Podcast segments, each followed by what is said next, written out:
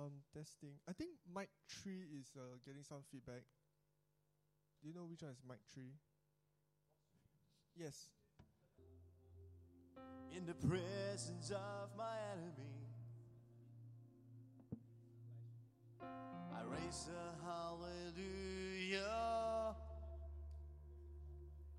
exceedingly great reward. You're the treasure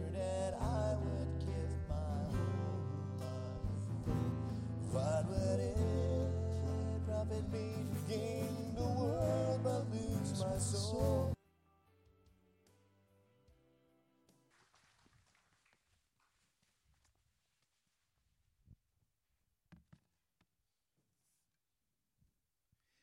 Good morning. You join me in the word of prayer as we begin? Father, we thank you that your word is life unto us. So we pray that today our hearts will be open, our ears will be open to receive the word of life that you have for us today.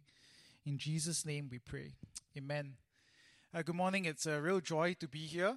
Uh, although I must say it's very intimidating because I parked today in the car park. I came up in the lift and oh my, I ran into Auntie Esther.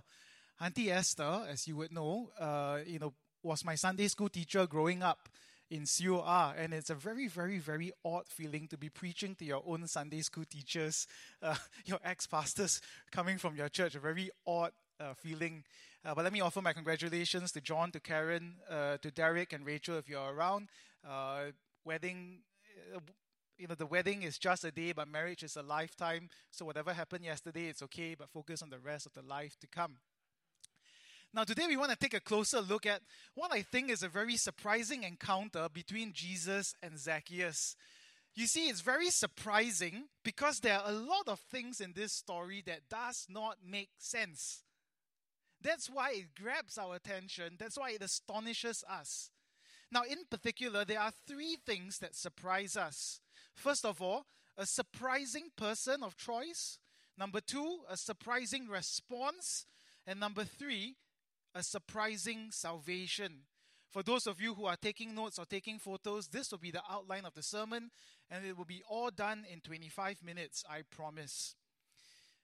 Now, the first thing about today's sermon that really strikes us is Zacchaeus himself. Now, look, Zacchaeus is a very surprising person of choice. Why?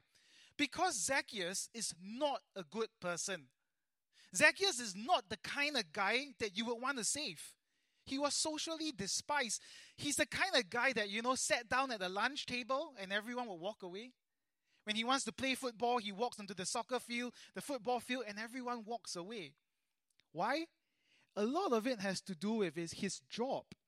So, verse 2, Luke 19, verse 2 tells us that he was a chief collector and he was rich. Now, tax collectors were often corrupt. They would tax more than what was required and keep the excess for themselves. So, if the Roman Empire required me as a tax collector to tax $10,000, I would take 15,000 and keep 5,000 for myself. And the text is explicit. It tells us that he was rich. So obviously, he was profiteering from his fellow Jews, his fellow uh, people in his community. Secondly, tax collectors were seen largely as traitors. They were Jews who were loyal to the Roman Empire. Now, think about it. It's like the Japanese occupation in Singapore, and you work as the police for the Japanese army. Surely nobody will like you. And again, verse 2 is descriptive. He wasn't just a tax collector, right? He's not just a rank and file police of the Japanese army. He is the chief tax collector. This guy is the police chief of the army of the Japanese police in Singapore. And so people really, really despised him. They absolutely hated him. Zacchaeus is a traitor who got rich by stealing from us. In fact, Luke 19 is very interesting because it tells us that the people openly despised him. Look at verse 7. They openly call him a sinner. And when they, the crowd, saw it, they all grumbled. He, Jesus, has gone in to be the guest of a man who is a sinner. My goodness. But the truth is, this isn't the saddest part of Zacchaeus' life. the saddest part of Zacchaeus' life is found in verse 3.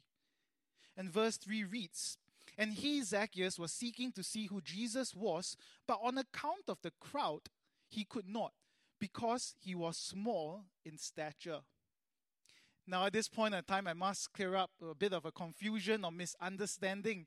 You know, when I grew up in Sunday school, Auntie Esther, Karen, John were Sunday school teachers, and around we used to sing this song Zacchaeus was a wee little man, a wee little man was he. Correct? And so, very often when we think of this account, we think of uh, Zacchaeus as kate ayam.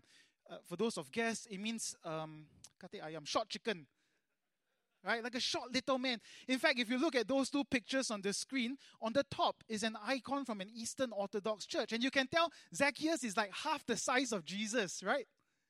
Then below is a stained glass from a Western church. And again, in typical art, de- art depictions, he's always depicted as being short, half the size of the rest. Now, the NIV version of the Bible certainly doesn't help. If today you have an NIV Bible in your hands, it would read verse 3 because he was short and cannot see over the crowd. Now, the problem here is that the Greek word used cannot refer to short. The Greek word used here can mean age, can mean stature, but it cannot mean height. Which is why the ESV version gets it right, because he was small in stature. You see, stature is about your importance. Stature is about your reputation. Stature is about how your community sees, perceives, and holds you. So if you are the student council president, if you are the rugby captain, if you are a colonel in the army, if you are a lawyer, you are a doctor, if you are a member of parliament, you are of high stature. But if you are from the library club, community club, micro mouse and computer, if you are a storeman in the army, if you're a factory worker, admin, executive, if you're a criminal, you are low in stature. You get, you get what's going on here? You get what I mean? Now, you put this idea of stature back into verse 3, and you see a very, very sad picture. Zacchaeus wanted to see Jesus, but because the crowd despised him, because the crowd disliked him, they dismissed him, they rejected him. So nobody cared about him. Nobody wanted anything good for him. You can almost see that scene in your mind, right? Zacchaeus, is trying to break through the crowd, trying to see uh, who Jesus was. A bit like perhaps Zacchaeus trying to buy Coldplay and Taylor Swift tickets in Singapore, can't get anything at all. He's probing to see, correct? And then the person will say, Go away, lah, you lousy sinner. Okay, okay, never mind. Maybe I'll try this side. I just want, excuse me, do you mind if I come through? I just want to see Jesus. Huh. You this kind, ah. You this kind want to see Jesus, please lah. Hokkien will say, ah, sorry, I see the people overseas. Hokkien will say, ho sim You this kind want to see Jesus. Tax collector also want to see Jesus, please lah. You get what's going on? That's verse 3. Because he was low in stature, nobody wanted to help him or to help him to see Christ. Nobody cared about him. Nobody wanted anything good for him. Nobody except Jesus. Because in verse 5, it tells us Jesus walks right up to the tree that Zacchaeus was at. Jesus stops there. Jesus looks up at Zacchaeus and tells him, Zacchaeus, come down, for I must stay at your house today. You see, this isn't chance. This isn't random. This isn't luck, luck of the draw. Jesus wanted to encounter Zacchaeus. So Zacchaeus can be despised, disliked, dismissed, but oh my, Jesus chooses him, Jesus values him, and Jesus loves him. A surprising person that Jesus chooses, but nonetheless the chosen person of God. And that really is our Savior, our Christ, our God. In fact, if you look in your Bibles, this couple of chapters, you keep seeing this pattern. Luke 17, Luke 18, Luke 19. Jesus keeps saving people who are very surprising, those who are low of social status, those who nobody wants to save. Now, let's be honest, everyone wants to save those who we want to save. I want to see my best friend saved. I want to see the rich people saved. I want to see the powerful saved.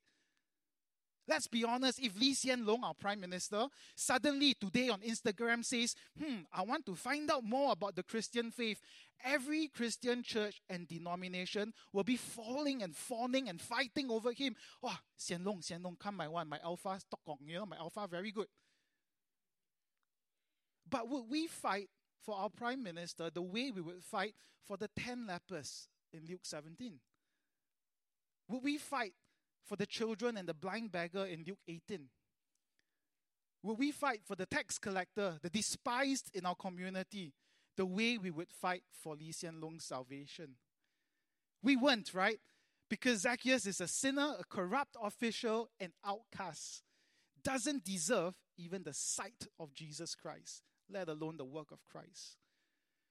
But Jesus sees them, Jesus chooses them, and Jesus loves them. So these people, my friends, may be surprising choices to us, but not to Jesus Christ. This reminds me of a story, a real account. In 2009, there was a guy called Gergely Barki, and he's a researcher in the Hungarian National Gallery in Budapest. And he was spending Christmas at home in 2009 with his young daughter, so they put on the show Stuart Little, children's movie. And as the movie was playing, it came to a scene where Barki suddenly realized something odd in the background. There was this strange painting that he had somehow seen somewhere before. Barki immediately recognized that painting. It's titled Sleeping Lady with a Black Vase. And it was, in fact, a very, very rare work by a Hungarian artist named Robert Berény. In fact, this painting had been lost since 1928. It has disappeared since 1928. Barki immediately called the film company, immediately called the film assistant. Apparently, the film assistant had just picked it up at a neighborhood shop to decorate the set. She didn't know how valuable it was. Barki recovered the painting, it was touched up, and it was eventually auctioned off for half a million dollars. You see, Barki saw the value of a painting even when no one could. Even though he only saw it for a couple of seconds in the background of the movie, Barki could immediately recognize its real value. Even when many people had seen it and dismissed it as a cheap painting, Barki saw and knew its true worth. In many ways, Barki and the painting is a lot like Jesus and Zacchaeus. Jesus Zacchaeus is a man who is despised, disliked, and dismissed, a man far in the background. But Jesus saw him, even if for the split second, and immediately recognized him, valued him, prized him, and loved him. And that's why Jesus walked up to him and encounters him. A surprising choice to us, but a valuable person to God. Perhaps some of you sitting here today may be feeling that very way like Zacchaeus, despised, dismissed by the crowds in our life your class, platoon, your colleagues, your families. Perhaps you've been devalued by the crowds in your life. Or perhaps some of you are sitting here today struggling with issues of value and self worth. We've let other things determine our value. People of God, is that if that is you, scripture teaches us that Jesus values you and recognizes you. Jesus sees you even if you think you are hiding in the background, even if today you come in just wanting to catch a glimpse of Him, He sees you, He values you, and He loves you. You may be a surprising choice to others, but Jesus chooses you. That's our first point for today a very surprising person. Now, our second point for today is a surprising response. You see, in Luke chapter 19, we see many surprising responses coming from Zacchaeus, but none more surprising than verse 8. Now, we are not told when or how or why, but somehow along the way, Zacchaeus stands up and says to Jesus, verse 8, Behold, Lord, half of all my goods I give to the poor. And if I have defrauded anyone of anything, I will return it fourfold. Now, this is absolutely crazy. Why? There are two crazy claims he's making that he's going to do. Number one, he's going to give away half of all his goods. Now, in modern terms, he's going to give away half his net worth. Not half his bank account, not half his wallet, not half of what, but of all he had, he's going to give away half.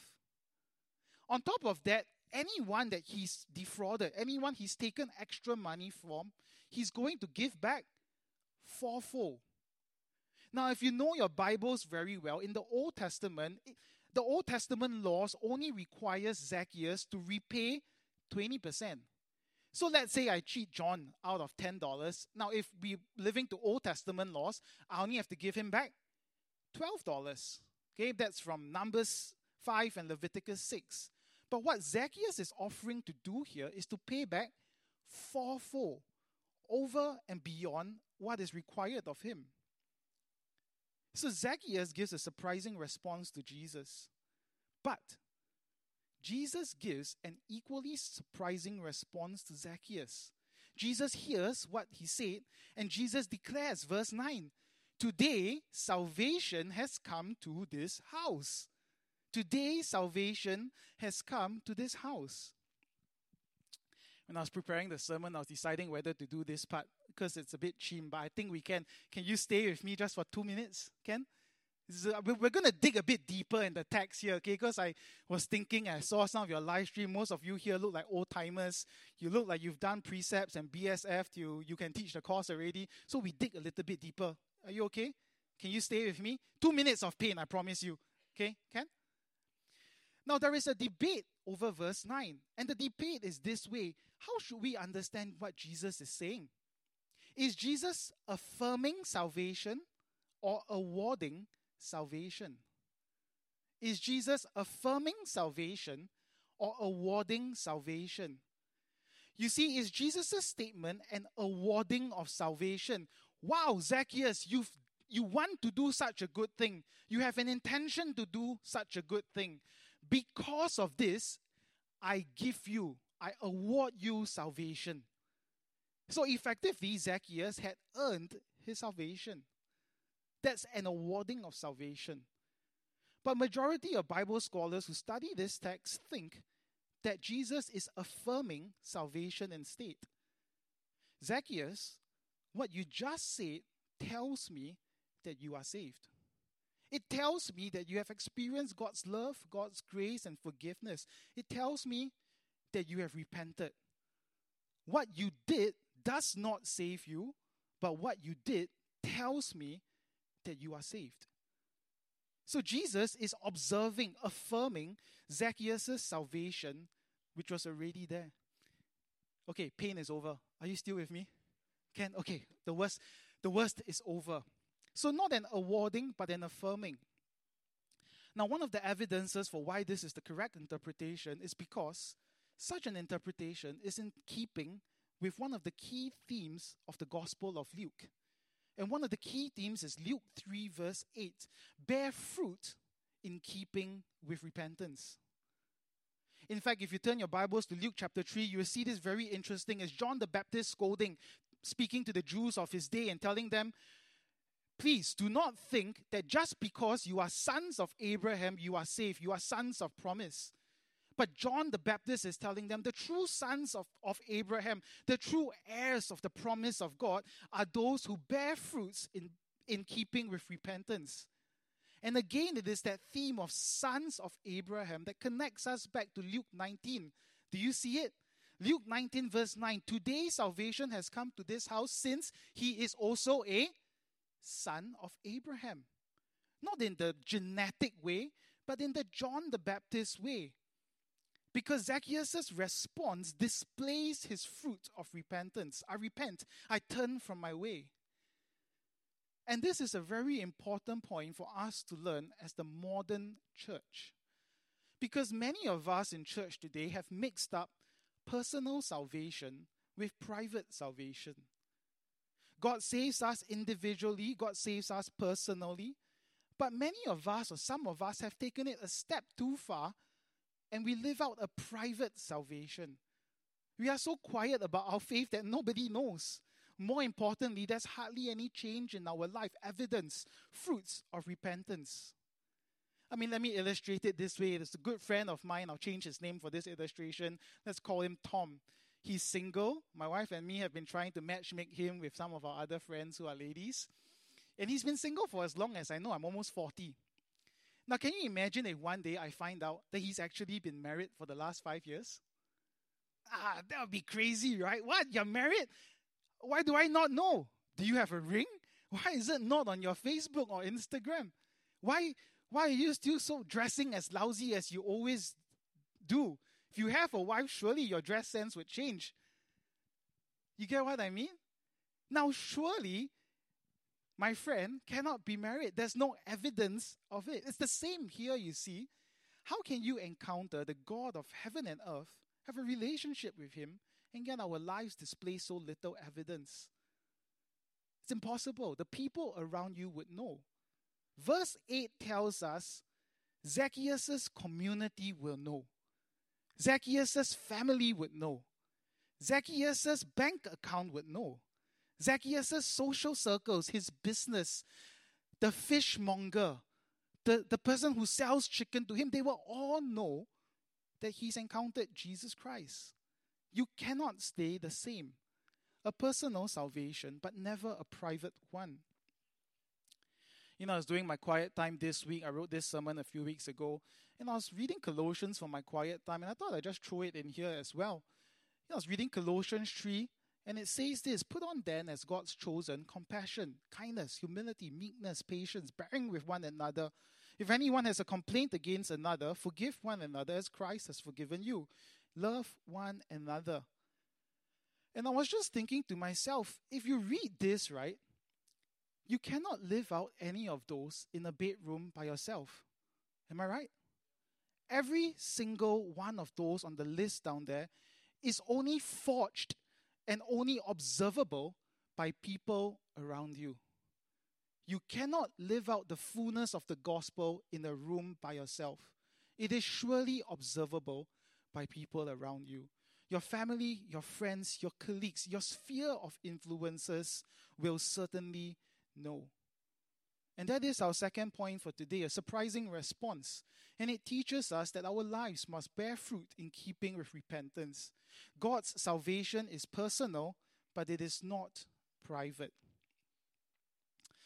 Now, when I say this, I tend to get a bit worried because very often it's easy to water down the Christian faith into moral teachings. There is a danger that we walk out today thinking, wow, I must do many, many good things.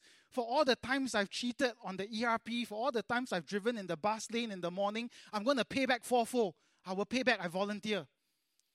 But the truth is, that makes Jesus a moral education teacher. But he certainly is not. Jesus Christ is a savior.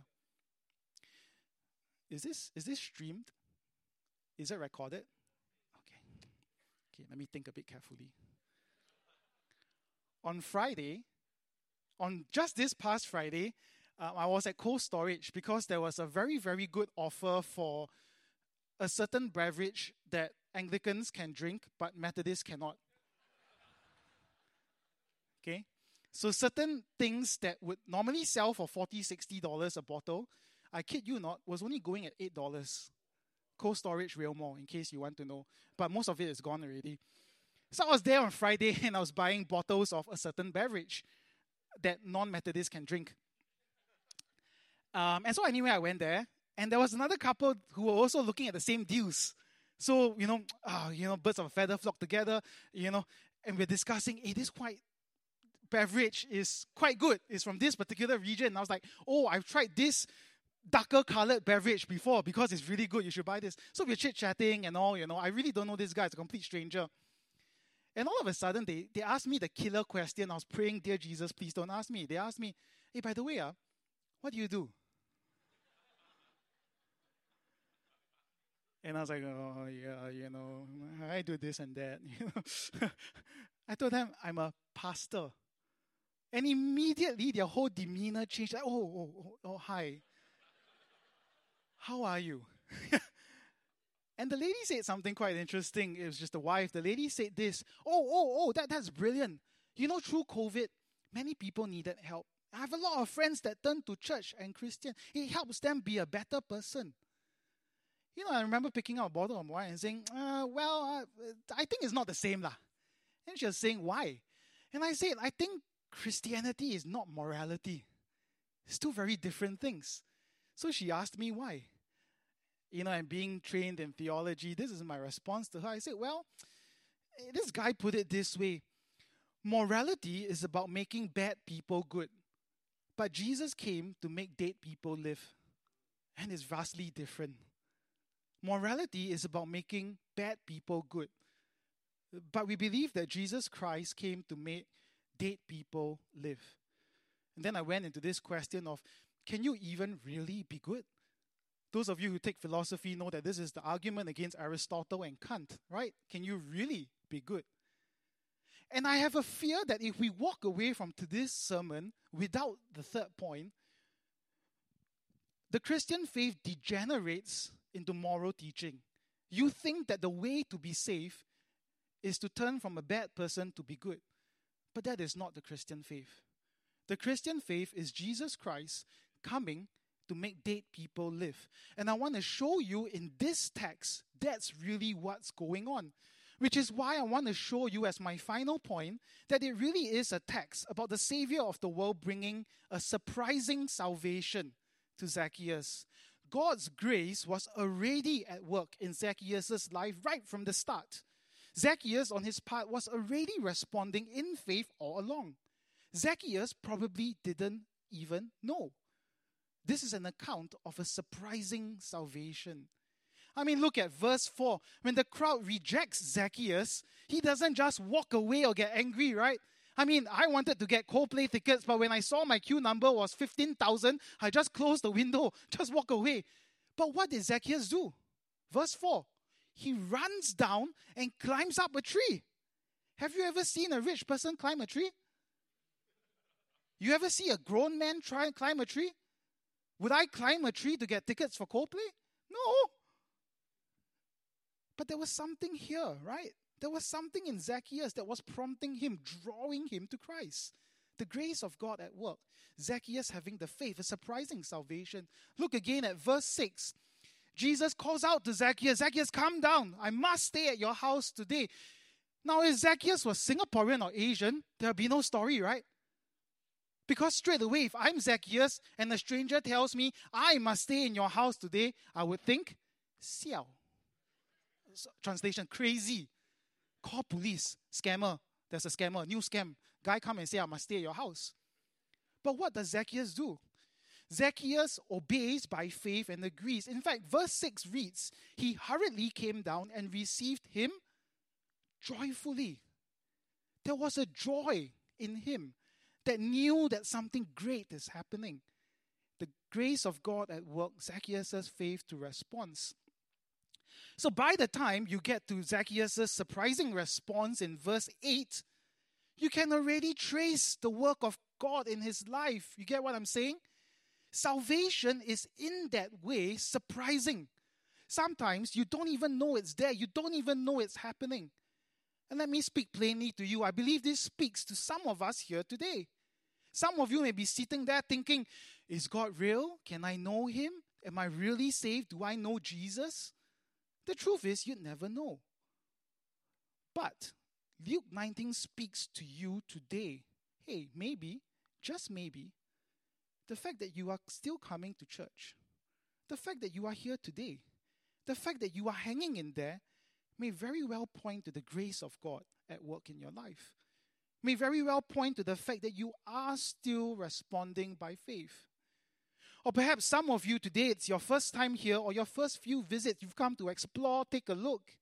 But maybe, just maybe, that in itself is the grace of God at work in your life. There is something drawing you to Christ, drawing you to the community of God, drawing you to the church of Good Shepherd. Think about it. It's quite a common testimony, right? As some of us look back at our own Christian journey, I have no clue why I'm still in church. I have no clue why I received Christ and stayed on, even though the girls in the Methodist church are more pretty.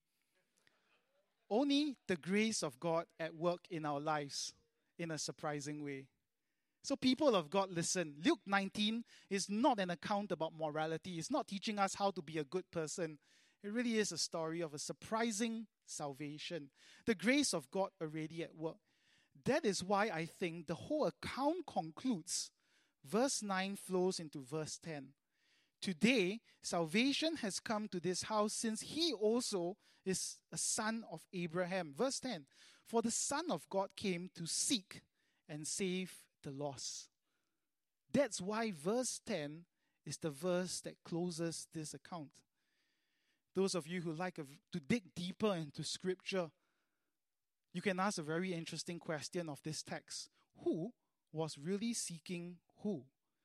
If you look in your Bibles, right at the start, in verse 3, we are told that Zacchaeus was seeking Jesus. Very interestingly, that word in verse 3 is the exact same word in verse 10. So we are told Zacchaeus is seeking Jesus, but I put it to you Jesus was seeking Zacchaeus the whole time. Who was really seeking who in this text? So, for those of you who are doubting, those of you who are visitors, those of you who are curious, may very well be Jesus Christ who is seeking after you this whole time seeking after you today. You may well be already responding to God. God's grace may very well be already in your lives. That's why people of God, Luke 19 isn't about morality. It's about a surprising encounter with Jesus Christ. A surprising person, a surprising response, but really the grace of God at work and the faith of Zacchaeus already working right from the beginning. A thoroughly fascinating and surprising encounter with Jesus Christ. If you can and if you will, let me close in prayer. Father, we thank you that you know each and every one by name, even if we don't know you.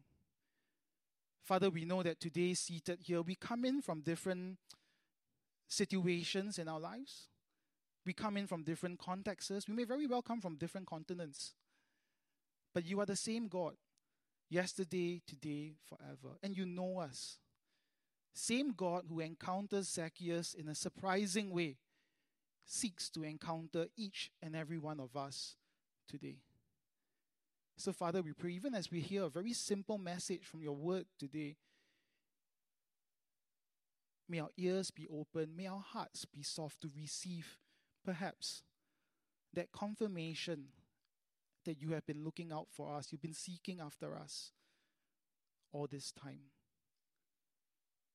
The never ending, the everlasting love of God, the reckless love of God that pursues us, that runs after us. Help us, O oh Lord, to recognize that. Help us to respond to that as the cornerstone, as the foundation of our lives.